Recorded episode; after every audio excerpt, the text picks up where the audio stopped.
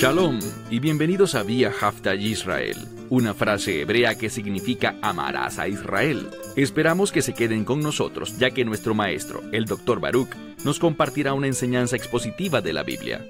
El Dr. Baruch es profesor titular del Instituto Sera Abraham, con sede en Israel. Aunque todos los cursos en el instituto se imparten en hebreo, el Dr. Baruch se complace en compartir esta enseñanza en inglés con doblaje al español. Para más información, visítenos en amarazaisrael.org o descargue nuestra aplicación móvil Mi Estudio Bíblico. Aquí está Baruch y la lección de hoy. Fuimos colocados en este planeta, y me refiero a la humanidad entera, fuimos colocados aquí con un propósito. En numerosas ocasiones hemos leído que la Biblia dice que fuimos creados a imagen de Dios. ¿Qué significa eso? Significa que se supone que seamos como Él, que reflejemos su gloria. Y la única manera de hacerlo es cuando cumplimos su voluntad cuando cumplimos en obediencia los planes y propósitos de Dios. Y cuando estudiamos los primeros versos del libro de Génesis, vemos algo vemos que Dios nos ordena a ser fructíferos y multiplicarnos y a llenar la tierra. Y ese mandato de llenar la tierra implica que nos dispersemos por diferentes territorios. Así que no es debatible. La voluntad de Dios para la humanidad es que nos dispersemos ampliamente sobre la faz de la tierra y que la poblemos toda. La pregunta es, ¿estamos interesados en cumplir la voluntad de Dios?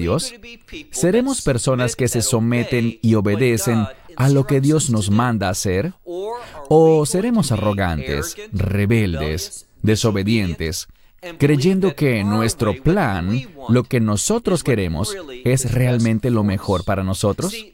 Verán, muchas personas viven de tal manera que desafían continuamente a Dios, y una de las cosas que debemos preguntarnos a diario es lo siguiente. Esta decisión que estoy por tomar, si la tomo de esta forma, ¿Desafiaría eso a Dios? ¿Estoy haciendo mi voluntad y rechazando su dirección? ¿Rechazando la guía del Espíritu Santo? ¿Me estoy sometiendo al Espíritu Santo o lo estoy afligiendo? Bien, hoy en nuestro estudio analizaremos un pasaje de la Escritura que deja muy en claro que las personas de las que hablaremos son rebeldes. Y aquí está la clave. Son rebeldes porque quieren exaltarse a sí mismos y no exaltar a Dios. Así que te pregunto, antes de abrir el texto y estudiar el pasaje de hoy, ¿tu vida realmente se enfoca en exaltar a Dios, glorificarlo a Él, interesarte en sus planes y propósitos? ¿O estás enfocado en hacer brillar tu propio nombre? Y quizás pienses, bueno, yo no estoy buscando ser famoso. Pero en ese pequeño mundo donde vives, quizás seas un estudiante de secundaria que pretende ser muy popular, o quizás seas alguien que en su oficio busca opacar a todos los demás, provocando que todos lo admiren a él o a ella. Quiero decir, ¿estamos operando en orgullo? ¿O Estamos caminando humildemente delante de Dios, entendiendo que su voluntad es lo mejor. Dicho esto, toma tu Biblia y ve conmigo al libro de Génesis. Y ya estamos listos para Génesis capítulo 11. Libro de Génesis, capítulo 11. Hablábamos sobre lenguas en el capítulo anterior, y aquí vamos a ver que hay un cambio en el término de leshon, que significa lenguaje o lengua, a la palabra safá, que claramente tiene que ver con un idioma hablado. Iniciemos con el versículo 1, que dice así. Y aconteció que toda la tierra tenía un mismo idioma y unas... Em, la palabra aquí es Deverim Ahadim, y Ahadim puede significar algunos o comunes, pero proviene de la raíz Ehad, que significa uno. Entonces se hablaba un solo idioma, y ellos además tenían, podríamos decir, palabras en común. En ese entonces no pasaba como suele suceder hoy en día, que visitas un país donde se habla tu mismo idioma, pero que a ciertas cosas las llaman por otro nombre. Por ejemplo, en Latinoamérica a lo que se le dice computadora, en España se le llama ordenador. El mismo concepto definido por dos palabras diferentes a pesar de ser el mismo idioma. Pero aquí leemos que el idioma era perfectamente compartido. Toda palabra era común, un idioma y un término en común para cada cosa. Verso 2. Y aconteció que cuando partieron, y aquí está la clave, mi Kedem. Esto podría significar desde el oriente. Y lo que se nos está comunicando aquí es una idea que anuncia, dada la palabra que se usa aquí, con frecuencia, básicamente podríamos decir que es un preludio al juicio. Cuando el término oriente se menciona, no siempre, pero con mucha frecuencia, tiene que ver con un juicio que viene. Y ese ciertamente será el caso en el relato que leemos hoy. Piensen en un juicio porque el juicio en este pasaje está ciertamente en el horizonte. Mira de nuevo el verso 2. Y aconteció que cuando partieron desde el oriente, hallaron una Bic'a. Ahora, una Bic'a sería mejor traducida como un valle. Sé que algunas Biblias lo traducen como llanura, pero en hebreo la palabra para llanura sería mishur. Y aquí leemos Bika y nos habla sobre un valle. Entonces hallaron un valle en la tierra de Shinar y habitaron allí. En otras palabras, hallaron un lugar, estaban extendiéndose, y eso es bueno, estaban expandiéndose a nuevas tierras, estableciéndose en lugares distintos, pero ahora, en este punto, decidieron detenerse. Encontraron una porción de territorio que les pareció adecuada a sus ojos para realizar grandes cosas. Miren por favor el verso 3. Y un hombre le dijo a su prójimo, hablaban entre sí, vengan y hagamos ladrillos y quemémoslos. La idea aquí es cocerlos con fuego, para que sean hechos ladrillos de piedra y también la palabra aquí es hammer, de la que obtenemos la palabra homer en hebreo moderno, y esto aparece más adelante. La mejor forma de entenderla es que contenía una sustancia que se usaba como material de construcción, comúnmente traducida como mortero, betún, asfalto o mezcla. Estaban fabricando ladrillos y mortero con el fin de construir algo y tenían en mente edificar algo específico. Así que de nuevo, verso 3. Y un hombre le dijo a su prójimo, vengan, hagamos ladrillos y cosámoslos con fuego para que sean fabricados ladrillos de piedra y una sustancia, una sustancia que sirva para ellos como mezcla. Y dijeron, construyamos, y aquí está la clave. Leemos, construyamos la anud para nosotros. Ahora, esta palabra es enfática en el texto. Veremos que se repite en distintos lugares más adelante. Y el énfasis no está en la construcción per se, sino en que estamos construyendo esto para nosotros. Ellos no están pensando en Dios, ni en hacer su voluntad, ni en ser obedientes. Ellos están haciendo lo que consideran que es lo mejor para ellos. Quieren cumplir algo, y de nuevo, no tienen nada que ver con lo que ha dicho Dios. Así que de nuevo dijeron, hagamos para nosotros o construyamos para nosotros una ciudad. Y no solo una ciudad, sino una torre cuya cúspide llegue hasta los cielos. Lo que están haciendo es tratar de exaltarse a sí mismos hasta los cielos. Eso es lo que la escritura busca comunicar. Ellos buscan edificar para sí mismos algo que no sigue una orientación celestial, sino que antes pretende convertirse en rival de lo celestial. Es decir, pretenden enfrentarse a Dios. A ellos no les interesa glorificarle, darle alabanza, aclamarle, exaltar su nombre. No, ellos quieren hacer algo diferente. ¿Qué será? Bien. dice que el plan es que la torre y su cúspide alcance los cielos. Y hagamos, lo vemos por segunda vez, hagamos para nosotros, aquí está, un nombre.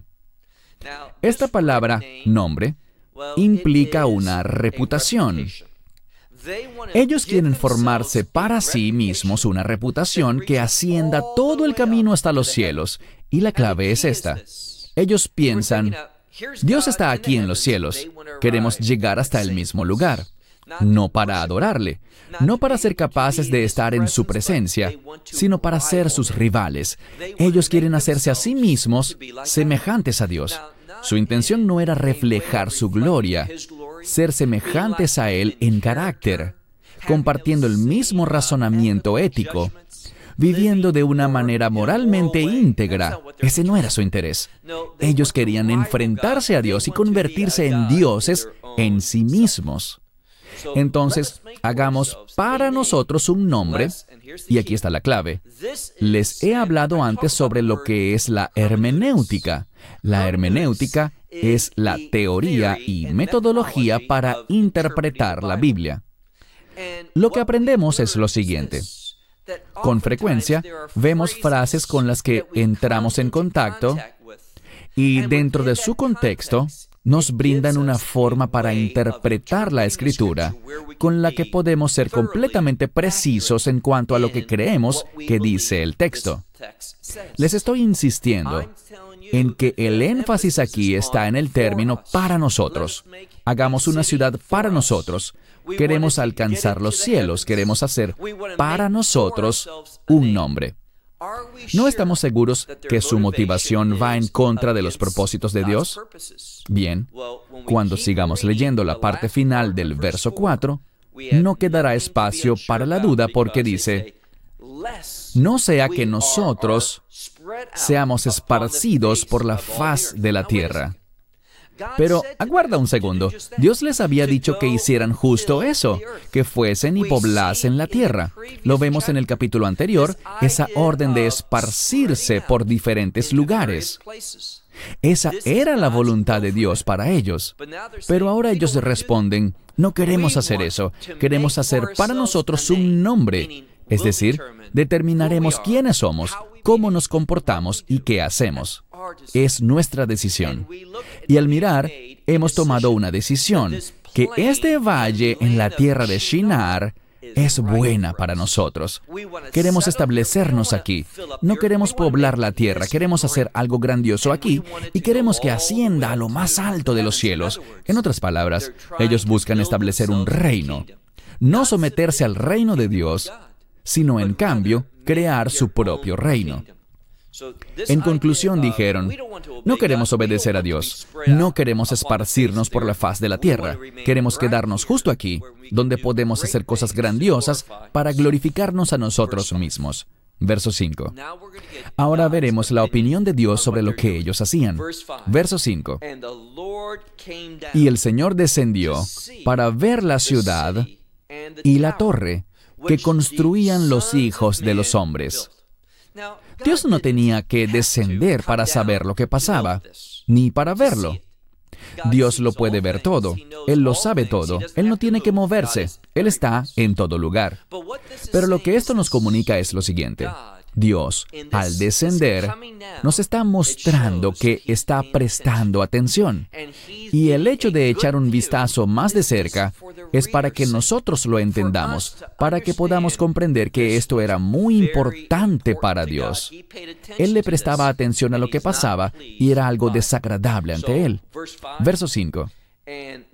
Y el Señor descendió para ver la ciudad y la torre que los hijos de los hombres construían.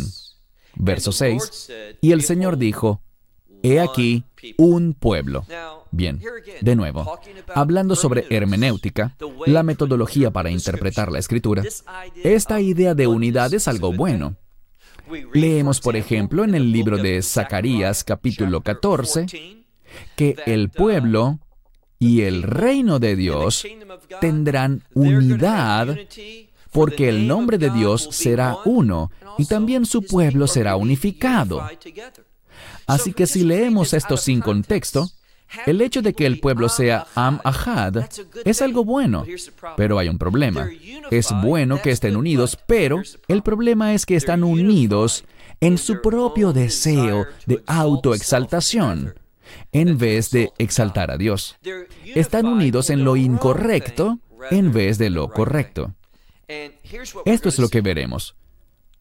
Dios siempre, anota eso, Dios siempre se mostrará a sí mismo como un Dios fiel.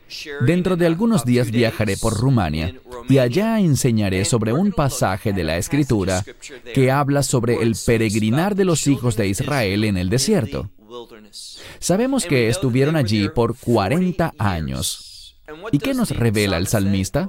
Bien, David escribe, Ustedes me probaron en esos 40 años. Ahora, ellos tentaron a Dios, lo pusieron a prueba. ¿Cómo lo podemos entender? Bueno, nosotros no deberíamos probar a Dios. Ese es un acto de rebeldía. Pero a lo que se refiere el texto es a lo siguiente. Probar a Dios con frecuencia significa desobedecer y esperar para ver si Él hará algo, si habrá un castigo o una respuesta ante la desobediencia es retar a Dios y no deberíamos hacer eso. Pero en otro sentido, hay un aspecto bueno en esto. La Biblia dice, prueben y vean que el Señor es bueno. Entonces probamos a Dios porque cuando caminamos en obediencia deberíamos esperar la bendición de Dios. Deberíamos creer que su aprobación estará sobre aquellos que caminan en su carácter haciendo su voluntad, manifestando su gloria. Así que Dios se manifestará a sí mismo allí. Cuando le obedecemos, habrá un buen resultado. Cuando le desobedecemos, Dios se mostrará como siempre fiel y traerá su juicio. Eso es exactamente lo que hará aquí. Verso 6, una vez más. Y el Señor dijo, He aquí el pueblo es uno, y todos ellos tienen un mismo idioma. Y esto es lo que han empezado a hacer. Esto casi suena en un tono como de sorpresa, pero insisto, esto es para el lector. Nada sorprende a Dios. Pero lo que intenta comunicarnos es que pareciera que Dios estuviese impactado, pues luego de todo lo que les ha enseñado hasta este punto, luego de mostrarles su fidelidad, su amor, compasión y misericordia, aún así se rebelan en su contra. Ellos deberían saber, al igual que tú y yo, que no hay beneficio alguno por rebelarse contra Dios. Dios se acercará a ti cuando estás en desobediencia y Él actuará para impedir aquello en lo que te has involucrado, tus propósitos y deseos de exaltarte a ti mismo. Y aquí está la clave. No sé quién seas, pero sé que estarás haciendo continuamente una de dos cosas. O bien tus acciones exaltarán a Dios, o tus acciones te exaltarán a ti mismo. No hay posición neutral en este asunto. Es lo uno o lo otro. Y puedo asegurarte, tengo 100% la certeza en lo que estoy a punto de decirte, que cuando tú te dispones a exaltarte a ti mismo, acabarás experimentando una experiencia muy frustrante. Incluso si logras alcanzar la meta de lo que intentas hacer y logras completamente el éxito, eso no te dará verdadera satisfacción. No te sentirás agradado. No producirá en ti lo que tú esperabas que eso produjera.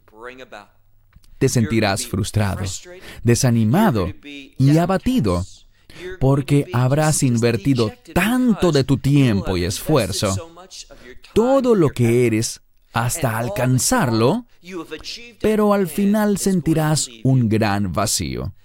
Dios no permitirá que el vacío interno que tienes sea llenado por otra cosa que no sea Él mismo. Entonces dice a mitad del verso 6, el pueblo es uno, tienen un idioma en común, y luego vemos un artículo definitivo junto a un verbo, lo que lo convierte en un participio. Esto es lo que ellos empezaron a hacer. Y ahora lo iba a ser meham. Con respecto a la palabra ser, Hay un término que viene de la misma raíz, mipsar. Mipsar es como una fortaleza, un baluarte, una ciudadela, un lugar que es muy difícil de penetrar. Aquí está usando esta misma raíz que habla de algo que es difícil y dice que si ellos tienen ese potencial, están unidos, tienen un lenguaje en común y todos los recursos que Él les ha provisto, dice, tienen un potencial muy grande. Pero aquí está el problema. Están usando ese potencial de manera inadecuada. Están malversando los recursos de Dios que Él quiere que sean usados para su reino, para exaltarlo a Él. Pero ¿qué han hecho? Los están usando para exaltarse a sí mismos. Entonces Dios dice, si esto es lo que están haciendo con su potencial, nada será demasiado difícil para ellos. Todo lo que ellos, y vemos un término para iniciativa, todo lo que ellos se propongan como iniciativa, serán capaces de hacer. Final del verso 6. Dios no permitirá eso. Él frustrará sus propósitos y sus planes. Y por esto vemos en el verso 7, dice, vengan, descendamos, probablemente hablando con ángeles, con el ejército celestial. Dice, vengan, descendamos y confundamos entre ellos su lenguaje para que ellos no, yes, me yo, para que ellos no oigan. Pero la palabra leshmoa como raíz tiene que ver con oír con el fin de responder. Quiere decir que no sean capaces de comunicarse y lograr así la respuesta a sus deseos. No serán capaces de cumplir y obedecer lo que pretenden comunicar, porque Dios se les ha enfrentado. Y aquí está la clave. Dios se colocará a tu favor o en tu contra. Pero hay algo muy insensato. Algunas personas enseñan, y cuando realmente examinas el fundamento de su fe, esta es su conclusión, que Dios ha elegido a algunos para apoyarlos y ha elegido a otros para oponerse a ellos. Me enviaron un enlace para ver un video en el cual un predicador llamado R.C. Sproul quien falleció poco antes de esta grabación, hace un par de semanas, enseñaba y citaba una declaración del Catecismo de Westminster.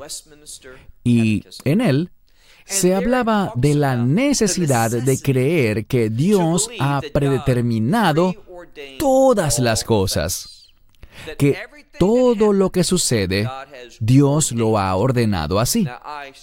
Yo me opongo radicalmente a esa postura.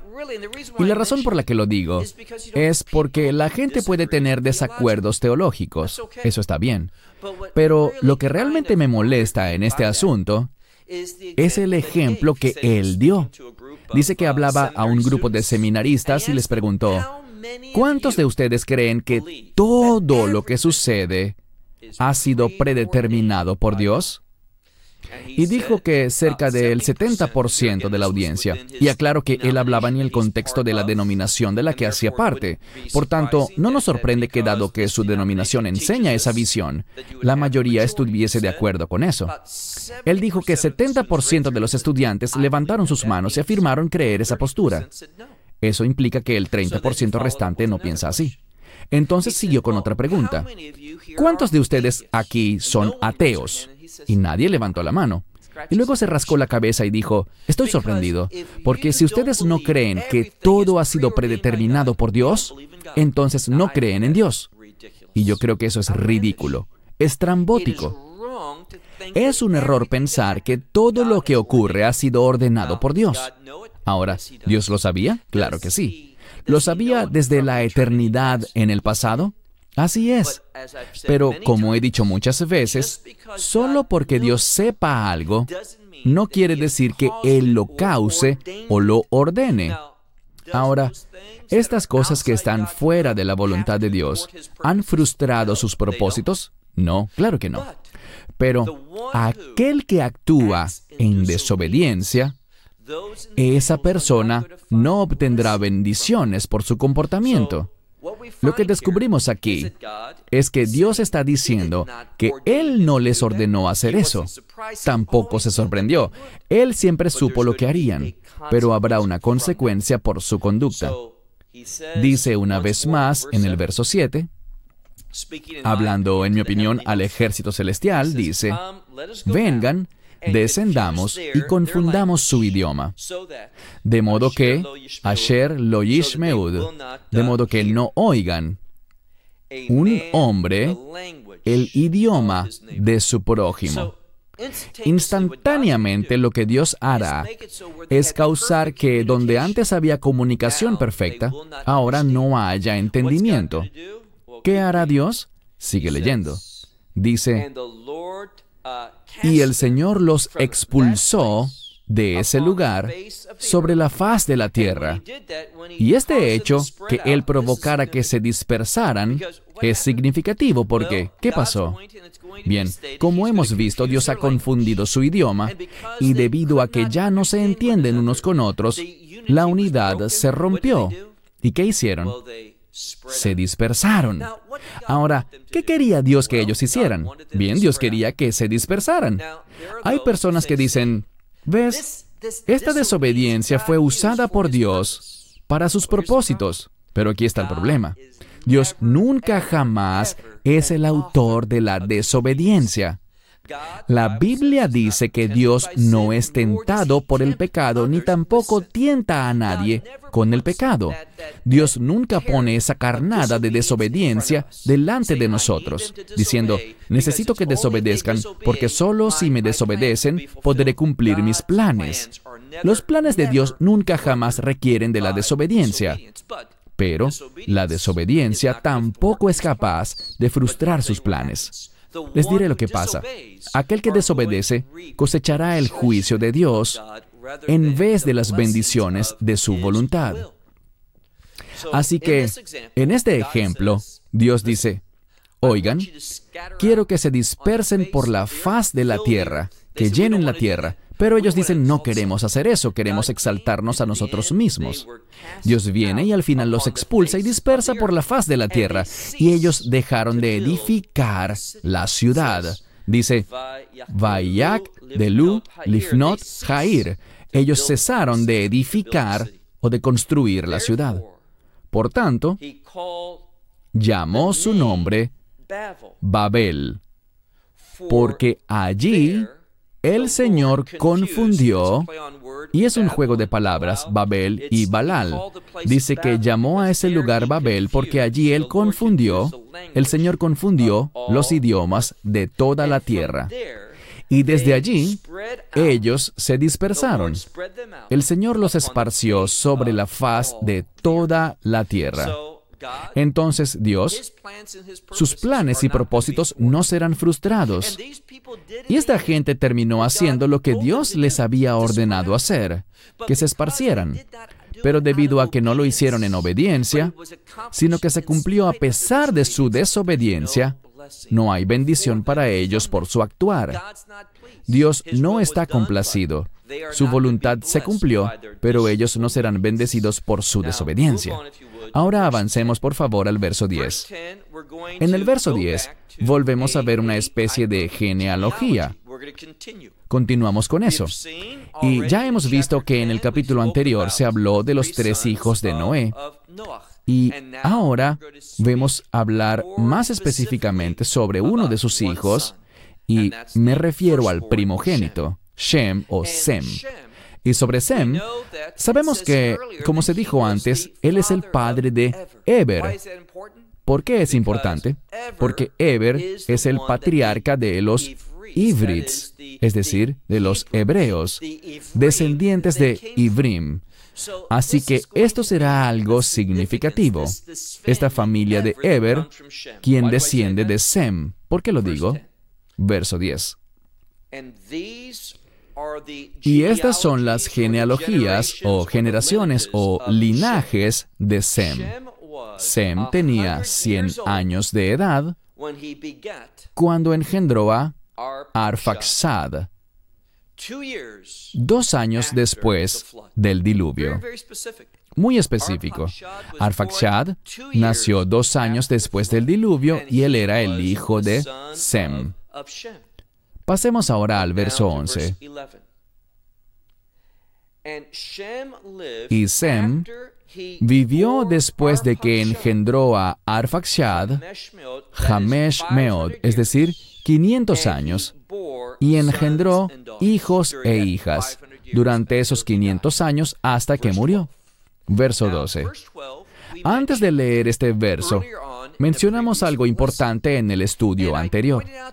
Les señalé que existe una diferencia entre el texto masorético que estamos leyendo hoy, el cual es el manuscrito, digamos, el texto oficial para el judaísmo hoy en día. El judaísmo ha acordado que la Biblia hebrea, el texto que utilizan, sea el texto masorético.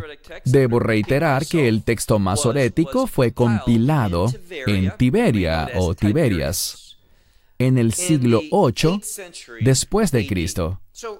Así que, grosso modo, y estoy redondeando, hace unos 1200 años atrás.